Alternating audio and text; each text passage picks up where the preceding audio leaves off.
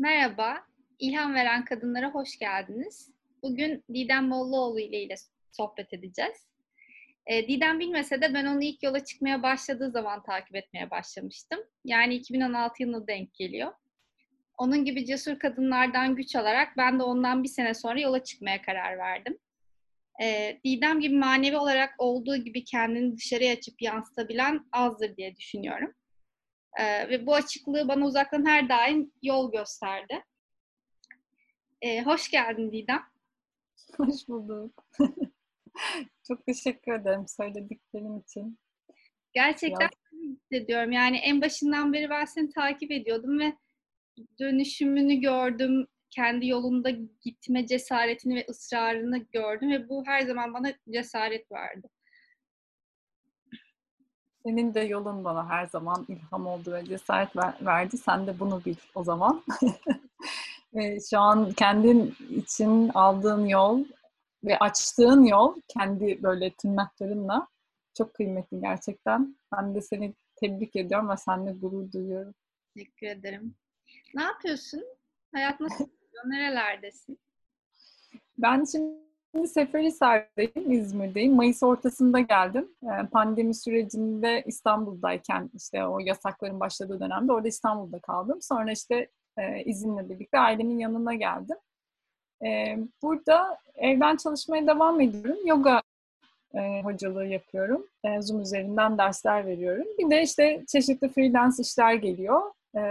Bu aralarda oldukça yoğun oluyor, anket işi gibi böyle çeşitli işler. Bayağı full time çalışıyorum aslında. Boş kaldığım zamanlarda da işte kendime vakit ayıracak şeyler yapıyorum. Vakit böyle güzel geçiyor aslında. Çok şükür hani e, doğanın içindeyim, e, deniz deniz kenarındayım.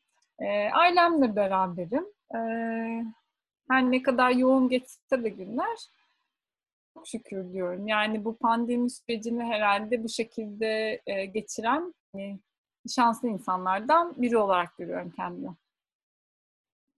Peki e, seyahat etmeden önce nasıl bir hayatın vardı? Seyahat etmeden önce oldukça e, durağan, oldukça rutin ve odun gibi aslında e, bir hayatım vardı. Yani işte klasik hani evden işe, işten eve, hafta sonları olunca da hani dışarıya çıkarsın arkadaşlarınla, e, bir yerlerde yemek yersin, sonra eğlenmeye gidersin. E tekrar gelirsin işte. E, böyle çok da aslında e, rutinin dışına çıkmadığım bir hayatım vardı. Sadece yaptığım tek şey resmi tatillerde, bayramlarda ve izin yıllık izinlerde seyahat etmekti. Ama bu bile rutinde aslında baktığında çok güvenli e, sulardan, konfor alanından çıktığını söyleyemeyeceğim. E, rutin öldürücüdür diye bir söz var. Ben çok seviyorum o sözü.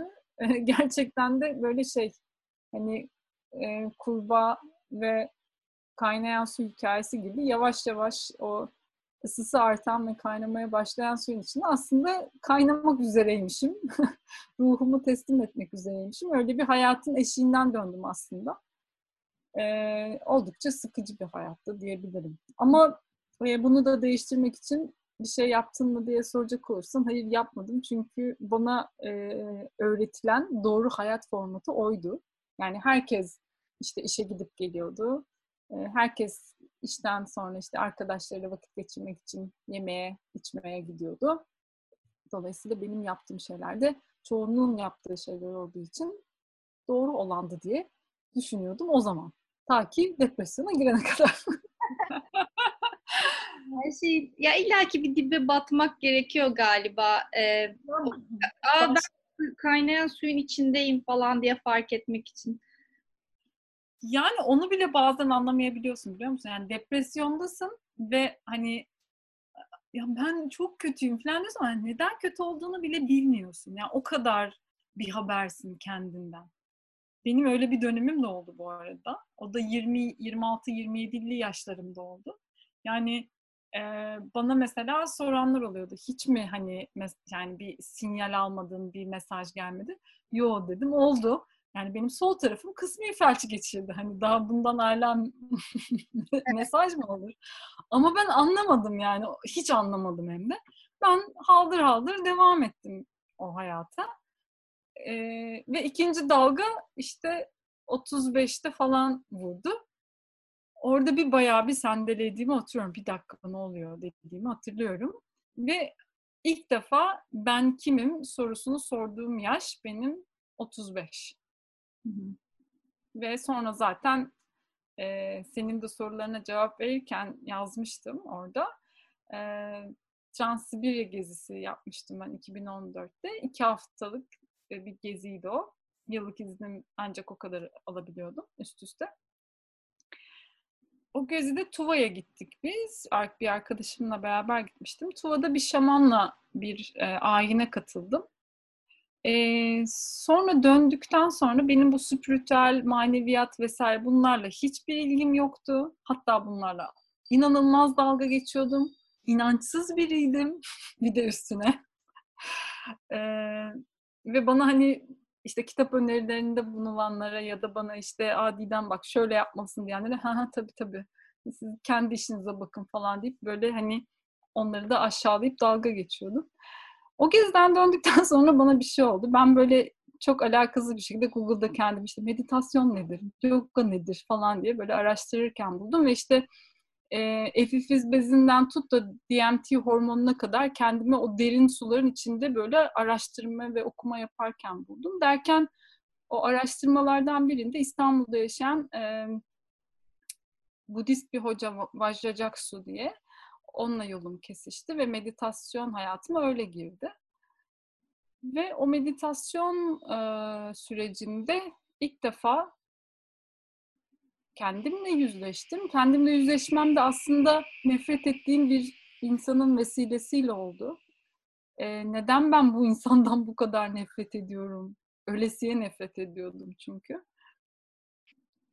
Neden sorusunu sordum. Neden bu kadar bu nefret o kişiye karşı dediğimde o kişinin aslında ben olduğumu, yani bana çok benzediğini, nefret ettiğim tarafların bende de olduğunu görmemle büyük bir çöküş başladı. Yani o işte sandığını zannettiğin ya da doğru ka- olduğunu kabul ettiğin hayat, imaj bir anda yerle bir oldu ve her şey işte çözülmeye başladı. Ee, derinleşerek, katlanarak devam etti, terapi süreci başladı filan derken e, çok istememe rağmen bir türlü ayrılamıyordum şirketten. E, bir hani alternatif bir yaşam arayışı içindeydim.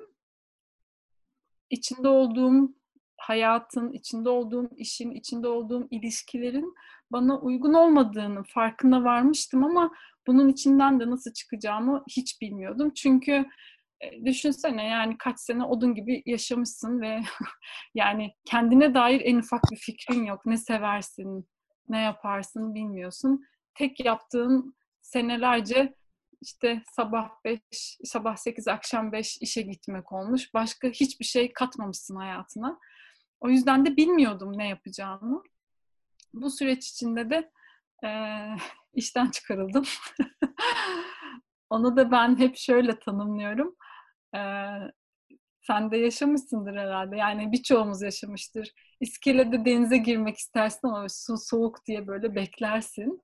Ondan sonra sonra bir e, arkadaşın gelir seni pat diye arkadan iter ve böyle bir anda böyle ne oldu filan diye donar kalırsın. Nefes alamazsın böyle. Ama sonra bir beş dakika geçtikten sonra ya tamam ya çok da şey diyeyim bir sinirlenirsin bir öfkelenirsin önce ama sonra alışırsın suya. O öfke de geçer filan. Benim de tam öyle oldu. Böyle bir ilk başta dondum. Nasıl ya bir dakika ben istifa edecektim ama filan dedim.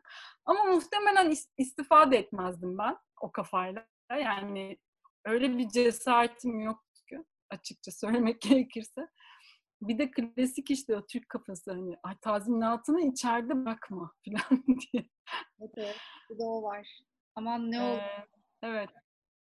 Ve çok şükür onlar beni işten çıkarttılar. Yani e, ben Ondan sonrasında hani evrenle kurduğum ilişki değişti. Çünkü senin yapamadığın şeyleri, cesaret gösteremediğin şeyleri evren başka bir şekilde senin karşına çıkartıyor ve onu onu yapman gerekiyor. Yani yapmak zorunda kalıyorsun. Sen istesen de istemesen de. Benim de öyle oldu çok şükür ki. Daha zor bir süreç olabilirdi ama böyle bir süreç oldu. Sonra da ben epeyce bir dört, dört buçuk ay falan karar veremedim. Hatta o zaman Tülay ve Şölen yoldaydı. Ee, onlarla konuşmuştum ve şey demişlerdi bana hani sakın vakit kaybetme Türkiye'de paranı harcama hani atla gel uçağa diye. Ama ben o kadar kararsızdım ki Bengi. Yani ne yapacağımı bilmiyorum. Bir de çok korkuyorum yani. Hani evini bırak filan. E, eşyalarım falan yeni almışım daha bir iki sene olmuş. Hani onları ne yapacağım? E, kedim var. İstanbul'dan çıkmak istiyorum ama çok enteresan bir şekilde yaşadığım evden bir ayrılamama hali. Yani eve bir anda bir bağlanma. Hayır benim burası evim. Bırakamam ben burayı falan gibi böyle triplere girdim. Bu dört buçuk ayın sonunda da bir gün bu sefer ev sahibimi arayıp e, Didemciğim biz işte Ayvalık tarafına yerleşeceğiz. Bu hikaye de çok meşhur oldu. O yüzden bilmeyen yoktur herhalde. Dinlerlerse artık kaçıncı baskı olacak bilmiyorum ama evlerini satmaya karar vermişler. Ben de peki o zaman madem hani evren beni bu kadar ittiriyorsa vardır bir sebebi deyip e, hiç aklımda yokken hani hep böyle bir depo falan hep insanlar öyle yapmışlar çünkü depoya falan koymuşlar eşyalarını. Ben şunu düşündüm Bengi. Ben şu anda ölsem bu eşyalar ne olacak dedim. Yani depoya konmayacak sonuçta. Yani e dedim o zaman neyin bu tutunması hala? Yani bir şeyleri çünkü tutunuyordum onu fark ettim. Çünkü yemek masası falan dünyanın parasını vermişim böyle ahşap masalar bir şeyler bir şeyler falan böyle artistik artistik şeyler. E dedim öleceksin gideceksin ne olacak bunlar? Hadi o zaman pat diye iki hafta içinde her şeyi sattım, verdim. Verebildiklerimi verdim. E, ve sonra işte Nepal'le yolculuk başladı. Resmen hayat seni yani Didem artık saçmalama gider misin? Diyorum sana falan diye. evet biraz öyle oldu. Tabii hani e, şimdi şey düşünüyorum hani bana şey de soranlar oldu. Yani bunu yapmak zorunda değildin, yola çıkmak zorunda değildin. Evet değildim. Ama birincisi bu benim zaten yapmak istediğim bir şeydi. Sadece yeteri kadar cesaretim yoktu. İkincisi de gerçekten değiştirmek istediğim bir hayatım vardı. Yani tekrar çalışma hayatına dönmek istemiyordum. Yani bildiğimiz çalışma hayatına, bize öğretilen çalışma hayatına. Yoksa şu anda da çalışıyorum. Ee, kendim özgür olabileceğim bir hayat şekli kurmak istiyordum. Ama bunu nasıl yapacağımı bilmiyordum. O yüzden evren bana aslında yol göstermiş oldu. Şunu da yapabilirdim. Ee, o evden çıkardım ya da satılıncaya kadar o evde yaşamaya devam ederdim. Bir iş arardım. Yeni bir iş bulup devam edebilirdim. Ama bu yani ne yapmak istediğimi bilmiyordum Bengi ama istediğimin bu olmadığının da çok emindim. O yüzden de o yolculuğa çıkıldı. O, o iyi bir başlangıç olmuş. Yani neyi artık istemediğini bilmek ve ben bunu istemiyorum demek önemli olan. Bir de ben şey diye düşünüyorum hani evet söylüyorlar ya Bengi ya da herhangi biri yolculuğa çıkmak ya da ne bileyim olduğun yeri değiştirmek zorunda değildin diye. Ben hep şey diyorum ya bazen gerçekten kendi kültüründen uzağa, her şeyden uzağa yukarıdan bir bakmak lazım. Doğru. Gözlemlemek lazım. Bir şeylerin içindeyken gerçekten göremeyebiliyorsun. Çünkü her şey üst üste geliyor, işte bir sarmalın içinde oluyorsun. Ama dışarıdan baktığın zaman bir de farklı tecrübeler yaşayınca her şey çok saçma geliyor. Komik geliyor yani yaşadığın o süreç. Aynen dediğin gibi çok doğru çünkü sen onun içinde debelenip duruyorsun. Halbuki şöyle bir uzaktan hani o e, e kuş bakışı diyorlar ya kuş bakışı baktığın anda kendini neyin içine soktuğunu da görüyorsun. Çünkü aslında o debelendiğin şeyi de sen yaratmışsın. Evet. Senden başkası değil onu da yapan. Yani oradan çıkacak olan da sensin. Orada debelenecek olan da, debelenmeye devam edecek olan da sensin. Yani tercih sana ait. Aynen. Ve bunu sen yaratabilirsin ancak. O yüzden de dediğin şey doğru. Hani bir adım geri atmak olduğun yerden o çok kıymetli bir şey. Kendini objektif olarak gözlemleyebilmek için. Evet, kesinlikle. Peki e, Türkiye'ye döndükten sonra çiftliklerde çalıştığını hatırlıyorum. O Hı hı. nasıldı? E, çünkü bambaşka bir iş hayatın vardı, seyahat ettin. E, daha sonra ben seni bu işi yaparken gördüm. Yani başlaması zor muydu? Özellikle çevrenden nasıl tepki aldın? Çünkü seyahate çıkarken bile e, te- nasıl tepkiler aldığımızı tahmin edebiliyorsun ki sen de almışsındır. Seyahate çıkarken çok öyle tepki almadım. O yönden şanslı olduğumu söyleyebilirim. Ama döndükten sonra yine depresyona girdim ben. Ben herhalde depresif bir insanım. Şimdi konuşunca sürekli dinleyen "E, bu kız hep depresyonda diyecekler şimdi. o da şunun depresyonuydu. Şimdi e, bir kimlik oluşturuyorsun ister istemez. Ne kimliği? Gezgin kimliği. İşte seni insanlar takip ediyorlar, e, işte insanlar seni övüyorlar, e, işte çok cesursun, şöylesin, böylesin. Sen de yaşadın bunları. Böyle mesajlar da aldım. Şimdi ben sana belki çok tuhaf gelecek, belki dinleyenlere de tuhaf gelecek. Kendine hiç güveni olmayan bir insandım. İnanılmaz yetersiz hisseden. Hani Everest, Everest'te hani buradan evden çıkıp Everest'te yürüyerek gideyim falan. E, evet Everest'e çıktım yani ne var falan gibi böyle hani yaptığı şeyleri de değersizleştiren. Bengi de el kaldırdı bu arada. Nasıl kamerayı Kendime yandaş bulmaya çalışıyorum. Ee, o yüzden de o dışarıdan alınan takdir ve onun, onaya çok ihtiyacım vardı. Çünkü kendime bunu veremiyordum. Kendime içten gelen bir kaynağım yoktu. Dıştan gelen kaynağa da bağlıydım. Ee, ve bu gezme işi tabii para nedeniyle bitmek durumunda kalınca o ilgi ve alaka bir anda hani gezdiğin kadar olmamaya başladı. Ve bu beni yani yani belki gerçekten çok abartı gelecek yani hani kızım sen de kendini ne zannediyorsun falan diyebilecek olanlar olabilir ama gerçekten öyle biz. Ve ben hani bir çok meşhur olup da bir anda işte ortadan kaybolan ondan sonra ve bunun yüzünden işte o işte çok ciddi hayatında kötü günler yaşayan, depresyona giren sanatçıların ne hissettiğini o zaman çok iyi anladım.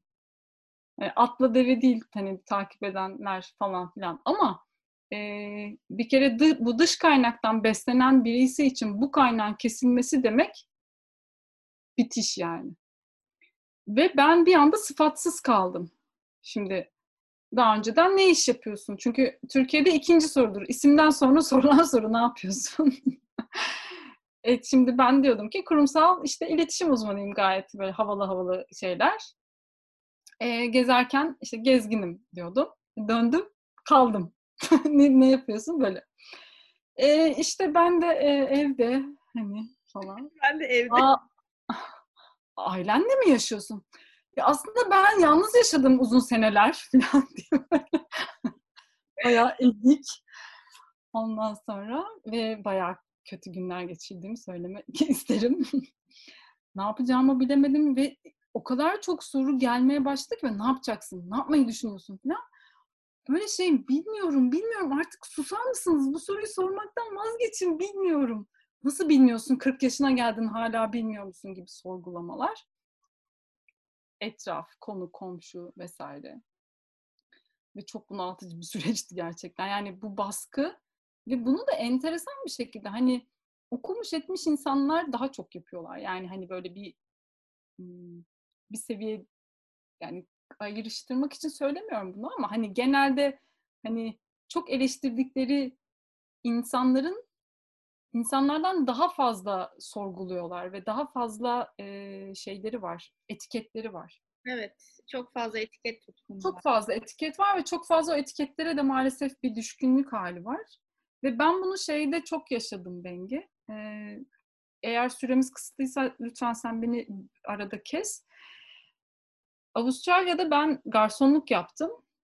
Ee, bulaşıkçılık da yaptım bu arada.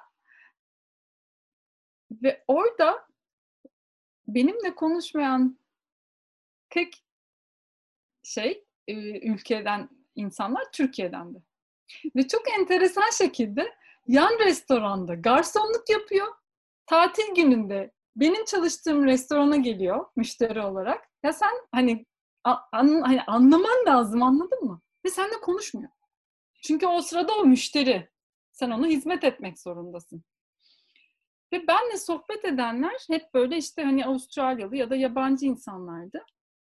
O kadar hani orada insanlar ne yaptığını ilgilenmiyor ki.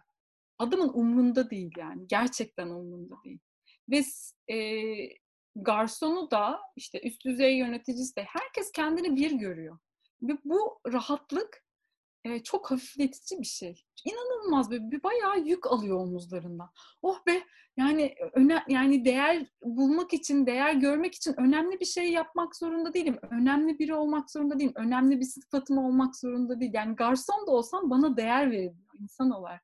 Bunu hissettim ben ilk defa Avustralya'da ve Türkiye'ye döndükten sonra da böyle tabii hani ne çiftlikte mi çalışacaksın? Ne köyde mi kalacaksın? Ee, ilk defa mandalina işi bulduğumda yövmeyeli çalışacağım. Yövmeyesi de 60 lira günlük. Hatta yabancı bir arkadaşım bayağı dalga geçti.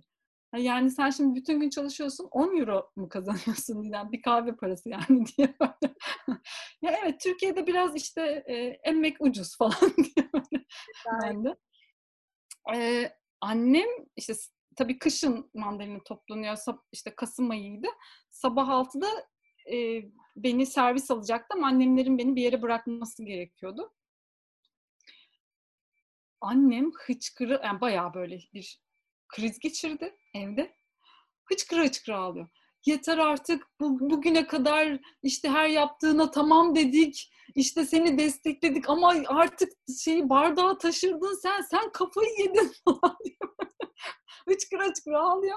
İşte biz seni boşuna mı okuttuk falan. Orada da şey var aslında. Hani ben el aleme ne diyeceğim şimdi? Benim kız tarlaya gitti mandalina toplamaya mı diyeceğim arkada yatıyor. Çünkü o da benim kimliğimden besleniyor. O da benim kimliğimden etrafa gururlanıyor yani. Hani benim kızım daha önce ben nasıl gezerken benim kızım geziyor falan diye gururlanıyorsa şimdi gururlanacağım bir şey de kalmadı tabii. O da böyle bir boşluğa düştü. Ama ben devam ettim. Yani bayağı bir çatı çat böyle. Çok dediğim gibi çok zor zamanlarım oldu ama vazgeçmedim. Sonra çiftlik, e, Ay, Sevinç ablanın çiftliğine gittim Ahmet Çelik köyüne. Orada tezgahtarlık yaptım. Haftanın üç günü pazara çıkıyorduk. E, hayatımda ilk defa bir köy hayatı deneyimledim. Ve ne tarhananın yapılışını biliyormuşum. Tarhana ne, neden yapılıyormuş haberim bile yokmuş yani. Hani içiyormuşuz ama yani tarhananın içinde neler var ve nasıl bir emek var? Ben ilk defa bunu köyde gördüm. Ee, salça yapımı işte o sebzenin meyvenin toplanması ve ondan yemek yapılması ne kadar kıymetli bir şeymiş. Bunları ilk defa orada deneyimledim. O yüzden benim için hayat deneyimi olarak çok önemliydi ve bunu ne şehir hayatı bana verdi, ne okul hayatı, ne de iş hayatı. Hiç. Ben sadece tüketmeyi bildim maalesef. Ee, üretmenin bu kadar kıymetli olduğunu bilmiyordum. Aldığım şeylerin arkasındaki emeğin farkında değildim. E, tüm bu süreçte bunları öğrendim, bunları deneyimledim aslında. E, sonrasında Seferihisar'da pazarda takı sattım haftanın iki günü. Orada da çok güzel insanlarla tanıştım işte. Pazarcılarla beraber işte yemek yaptık, sofra kurduk, birbirimize destek olduk. Çok şey öğrendim hayata dair. E, hatta hep dedim ki keşke bunu hani çok daha küçük yaşlarda yapsaymışım, 20 yaşlarımda yapsaymışım dedim. Çünkü çok kıymetli, çok güzel bir şeymiş. Yani hayatı deneyimlemek aslen birebir kitaplardan değil de yaşayarak e, deneyimlemek, öğrenmek çok güzelmiş. E, ve sonrasında da yoga girdi hayatıma. E, Damla Dönmez hocam. E, 2018 Eylül sonunda ondan eğitim aldım. O zamana kadar yalap şap bir yoga hayatım var. Yani yoga yapıyordum diyemem açıkçası. E, hayatımın hiçbir döneminde hiçbir şey böyle başından sonuna getirmedim zaten. Sonra işte bu eğitim başladı. Ardından E, Türkiye'deki seyahat süreci de devam etti o sürede. E, Damla'nın yoga kamplarında, eğit- eğitimlerinde e, karma yoga yaptım. Mutfakta e, Ayşe ablaya, annesine yemek yapımında, bulaşık yıkamada vesaire yardımcı oldum. E, ve Bursa'da bir süre, Mudanya'da bir süre yoga dersleri verdikten sonra da İstanbul'a geldim. İstanbul'daki süreç de benim hayatımın gerçekten dönüm noktalarından biri oldu aslında. O da şöyle oldu. Ben İstanbul'a malum işte nefret ederek ayrıldım. Hiç yıldızım barışmadı. Zaten ben Karadeniz Ereğli'de büyüdüm. Lojman çocuğuyum. Hep böyle küçük bir çevrenin içinde büyüdüğüm için büyük şehir insanı zaten olamamıştım ve mutsuzluğumun en temel e, birinci sebeplerinden biri oydu. E, İstanbul zaten bana hiç o yüzden iyi gelmedi en başından beri. E, ve gerçekten de arkama bakmadan ayrıldım ben İstanbul'da. Sonrasında kardeşimin bir seyahati vardı bu pandemi sürecinden önce yurt dışına gidecekti. Ailem de dedi ki hani hep birlikte olalım kardeşin gitmeden. Sen de ayrılıyorsun Bursa'dan gel İstanbul'da bir süre kalalım sonra döneriz Seferihisar'a. E, plan oydu başta. Sonra kardeşimin bir projesi vardı yurt dışı e, bağlantılı. E, dedi ki hani sen bir part time Mart'a kadar burada çalışabilir misin? Bu projede benim İngilizce birine ihtiyacım var. E, ben de yokum 3 hafta. Hani güvenebileceğim biri olması gerekiyor dedi. İlk başta reddettim Bengi çünkü şeyden çok korktum. Allah'ım yine eski hayatıma geri dönüyorum. İstanbul iş hayatı Allah'ım ben bu kadar niye uğraştım o zaman filan diye böyle kendi kendime sinir krizleri geçiririm. Hatta e, kardeşim şey dedi böyle. Şimdi tabii Didemciğim bu kıyafetlerle olmaz. E, seni bir e, alışveriş merkezine alalım bir şöyle bir üstünü başında. Hani tam film gibi. Ben böyle ağlıyorum sinirimden. Ben gitmem oraya. Almam bir şey. tabii tıpış tıpış gittim ve mecburen almak zorunda kaldık. Ama o benim hayatımda şöyle bir şey değiştirdi. Yani direncimi gördüm. Ya karşına geldi bir şey değil mi? Yani geldiyse bir sebebi var aslında. Ve bugüne kadar hani öğrenmeye çalıştığım felsefenin aslında şeyi geldi işte sınav sorusu geldi. Al hani çalışıyorsun madem bakalım kendini bırakabiliyor musun gerçekten? Ve e, onu görüp tamam dedim şu an bu geldi evet. Zaten çok da kötü bir anlaşma da değil. Mart'a kadar buradayım. E para kazanacağım. E süper tamam. Derken ben ofiste çalışmaya başladım. Dedim ki ofisteki arkadaşlara ya ben isterseniz e, ajans olduğu için geç geliyorlar. Saat 10-10.30'da geliyorlar. Eğer dedim gelirseniz erkenden ben size yoga dersi vermek isterim dedim. Derken o da öyle başladı. Yoga dersleri vermeye başladım derken mesajlar geldi. Stüdyoda yoga dersi vermek ister misiniz diye hem Kadıköy'de hem Nişantaşı'nda yoga dersleri vermeye başladım derken iş büyüdü. Bayağı böyle ben haftanın neredeyse yani 9 ders veriyordum haftada. Ee, koşturuyordum epeyce bir pandemiden önce ve sonrasında da zaten e, işte bilgisayar ortamına geçti her şey. Ve İstanbul'u e, çok güzel yaşadım pandemi sürecinde. Sabah dörtte kalkıyordum. Dört buçukta yürüyüşe çıkıyordum. Çok güzel fotoğraflar çektim. Sultanahmet'te tek başımaydım. Yani daha ötesi yok. E, ve ben İstanbul'a aşık oldum. Ayrılırken hıçkıra hıçkıra ağlayarak ayrıldım öyle söyleyeyim sana. Yıllar ve...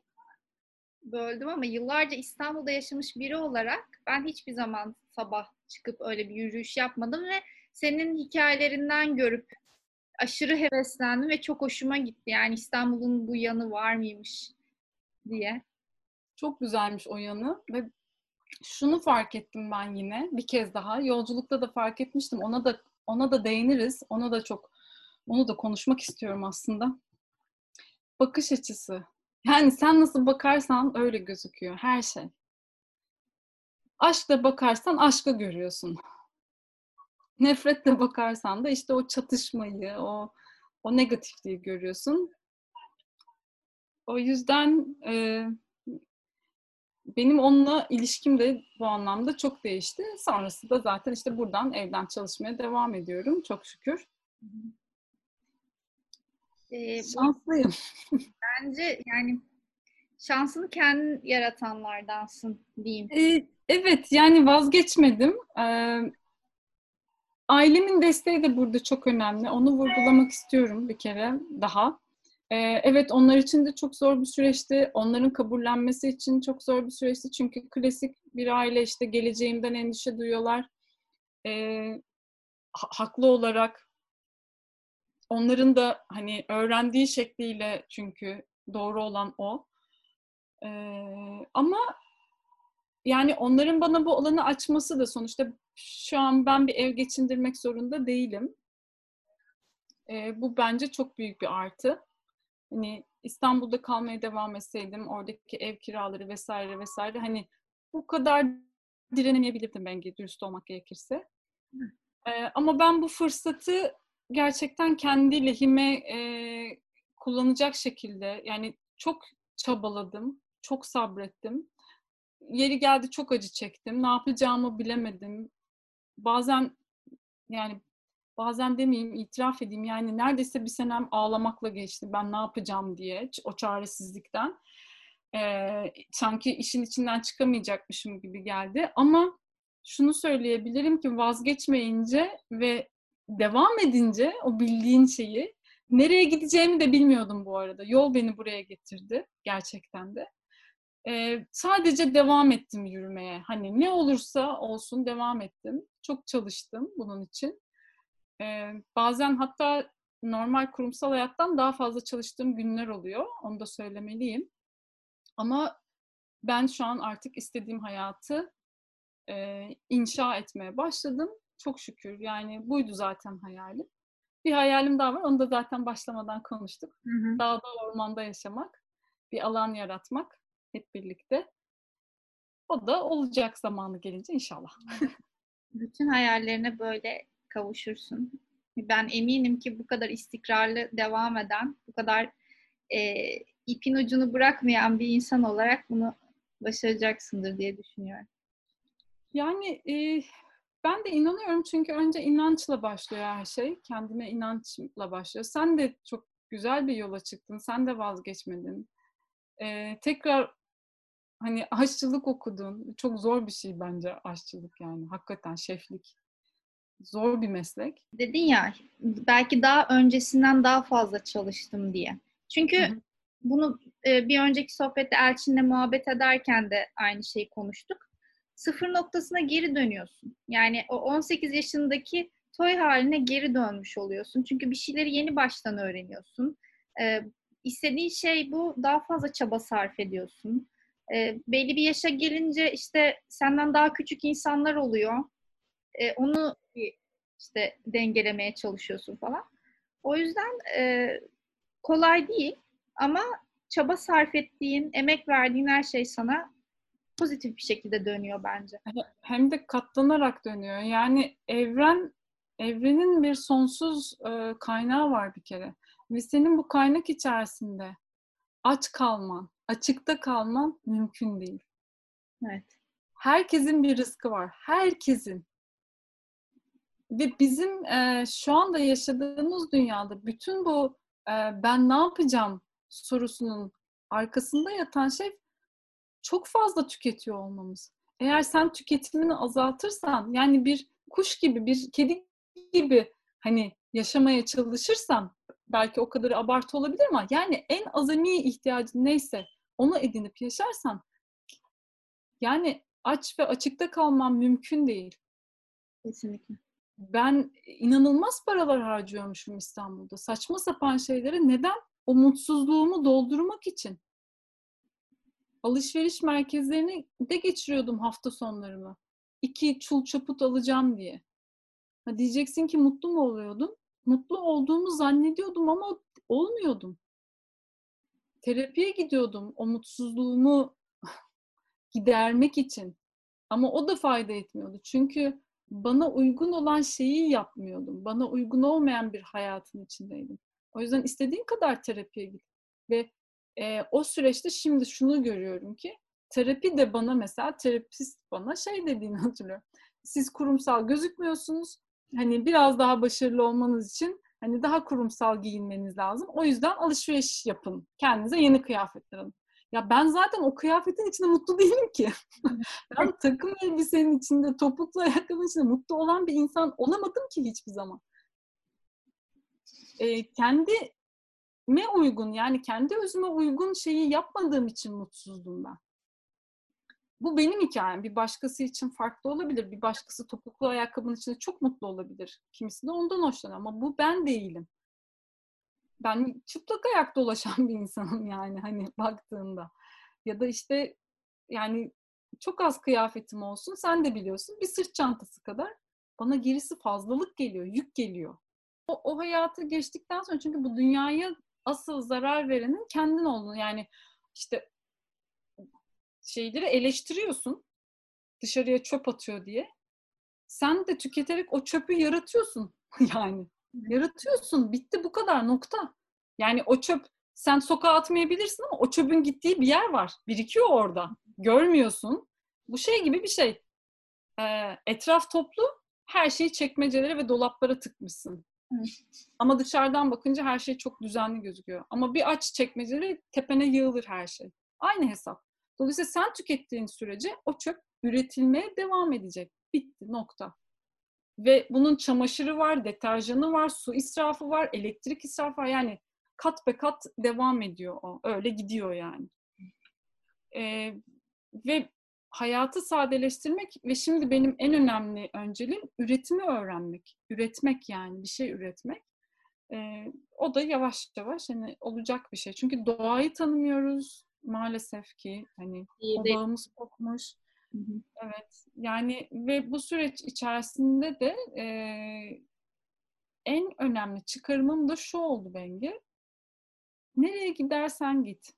İster yola çık, ister iş değiştir, ister sevgilini terk et. Ne yaparsan yap. Eğer sen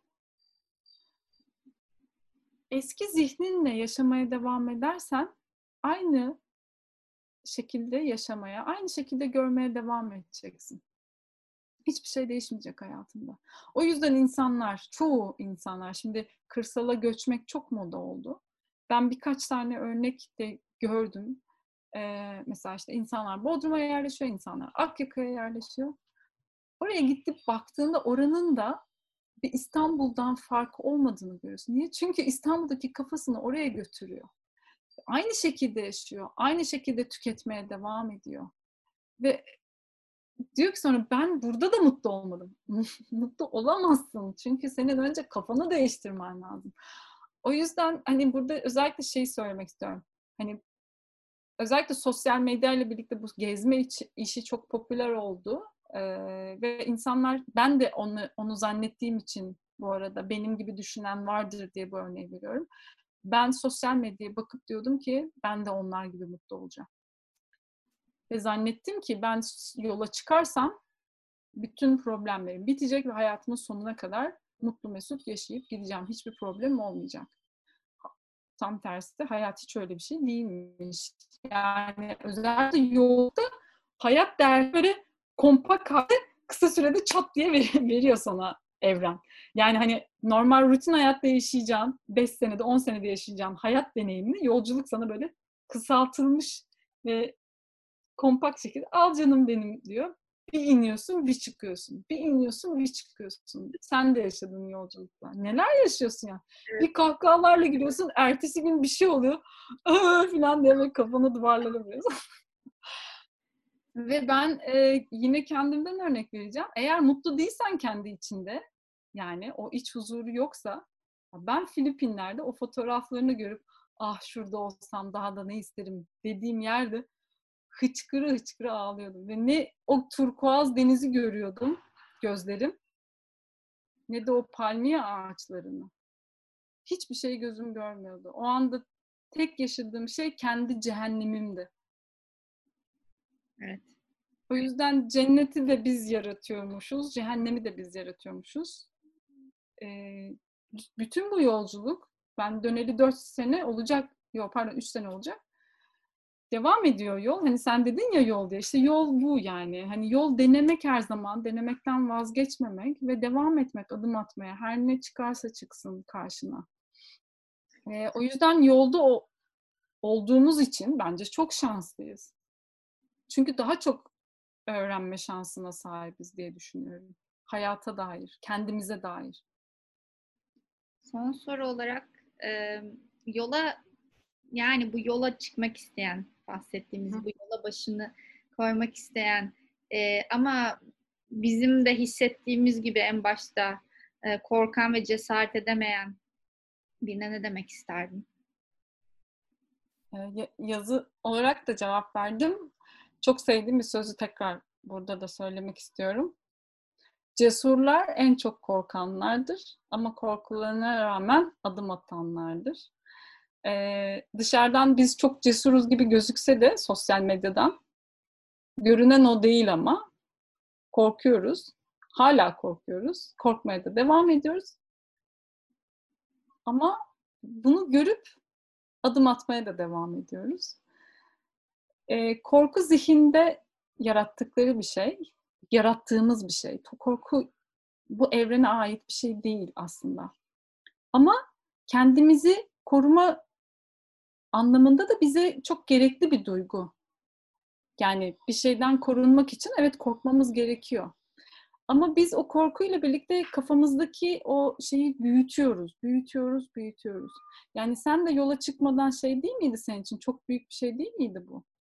Bayağı çok büyük bir şeydi. Ve sonra çıktıktan sonra aa ya o kadar da yani zor bir şey değilmiş falan diyorsun. Ve yaptığın her şeyde aslında bunu söylüyorsun. Ee, bunu görmek için en azından denesinler. Ve hani e, ben de çok mesaj atıyordum başkalarına akıl danışmak için. Ben ne yapacağımı bilmiyorum, ne yapmalıyım diye. Bir kere bu soruyu kimse sizin yerinize cevaplayamaz. Ben de sordum, oradan biliyorum. Bunun cevabı yok bir başkasında. Bunun tek yolu, bunu bulmanın tek yolu denemek. Her şeyi deneyeceğiz. Yani ben de her şeyi denedim yani. Her şeyi denedim. Burnumu her yere soktum. İstediği, istediğimi bulmak için deneyerek gördüm. Ha ben bunu sevmiyormuşum ya dışarıdan güzel gözüküyormuş ama aslında bu bana göre değilmiş demem için deneyimlemem gerekiyor. O yüzden eğer bir şey istiyorlarsa gerçekten yapabilirler. Bu arada o güç var. Kesinlikle var. Sadece bir adım atmaya bakıyor bu. Ha, ona göre uygun mu değil? Onu da değiştirebilir. Sonuna kadar yapmak ve artık kararını hani e, değiştiremez gibi bir durum yok. Değiştirebilir. Dönebilir yolundan. Hani fiziki olarak seyahate de çıksa belki iki hafta sonra diyecek ki ya yok bu sırt çantalı işi bana göre değilmiş. Bundan hiç gocunmasınlar. İstediklerini bulmak için yani kimseye hesap vermek zorunda değiller. Bence bu ülkedeki en büyük problem o. Her, herkes diyor ki ya ben şimdi böyle demiştim ama şimdi dönemem bundan. Hayır dönebilirsin. İstediğin neyse onu yap. Yani hoşuna gitmedi o anda yap. Mesela benim bir e, arkadaşım var. E, yoga vesilesiyle tanıştık. İnşaat mühendisliği okumuş. O zaman onu istiyormuş. İnşaat mühendisi olarak da çalışmış. Üç sene geçmiş. Pazarlama ve sosyal medya ile ilgilenmeye başlamış. Dedim ki yap, onu da dene. Ama bu demek değil ki sen artık pazarlamacısın ya da sosyal medya uzmanısın. Üç sene sonra belki onu da istemeyeceksin. Diyeceksin ki ben bunu istiyorum. Onu da yap.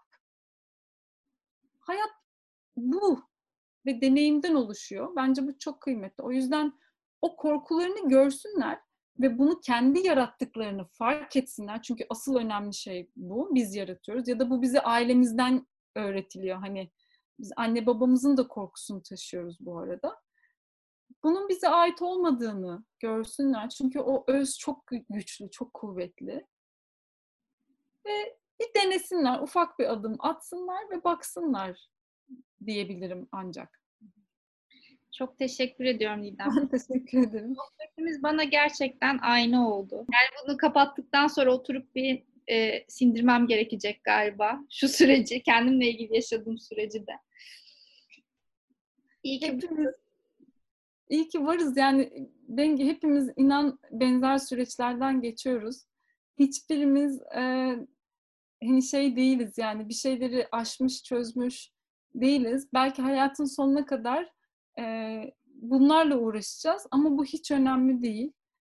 e, ve yalnız olmadığını bilmek de bence çok kıymetli, çok güzel. Benim için de mesela aynı benzer süreçleri yaşayanlarla konuşmak bana hep iyi geldi. Şu anda içinde bulundukları işte hani kalbim sıkışıyor, kalbime öküz oturdu ya da işin içinden çıkamıyorum e, diye hisseden insanlar da vardı. Onları da ben çok iyi anlıyorum. Çünkü sen de oradan geçtin, ben de oradan geçtim. E, ve hepimiz geçmeye de devam ediyoruz. Önemli olan bunun geçici olduğunu bilmek. Yani hayatın kendisinin her ne oluyorsa bizim gelişimimiz ve büyümemiz için olduğunu görmek. Her olanın, şerin de bu arada bizim iyiliğimize olduğunu eğer içinde bir yere yerleştirirsen o olanı da o zaman çok güzel göğüsleyebiliyorsun. Ama bunu tabii yapmak çok kolay değil. Çünkü hep e, bugün çok güzel bir masal okudum. Hep diyoruz ki hep neden ben, neden, neden ben? Neden sen? Çünkü gelişmen gerekiyor. yani ve biz ancak bu olaylarla işte bu tecrübe ettiklerimizle gelişip büyüyoruz. Ve bu deneyimler çok özel. Ne şanslıyız ki diyorum ki ben e, çok acı çekiyordum ama hep dervişler şey dermiş Allah derdini arttırsın dermiş. Neden? Çünkü o dertle pişiyor, o dertle e, büyüyor. Bütün bunları yaşamasak bu duyguları bilme şansımız olur muydu? Ve bu duyguların içinden e, geçen insanlara yardımcı olma şansımız olur muydu? Çok şük- şükür ediyorum her zaman. Yaşadığım onca zorluğa da hiçbir zaman hani kötü olarak e, tabir etmiyorum. Her şey tecrübe.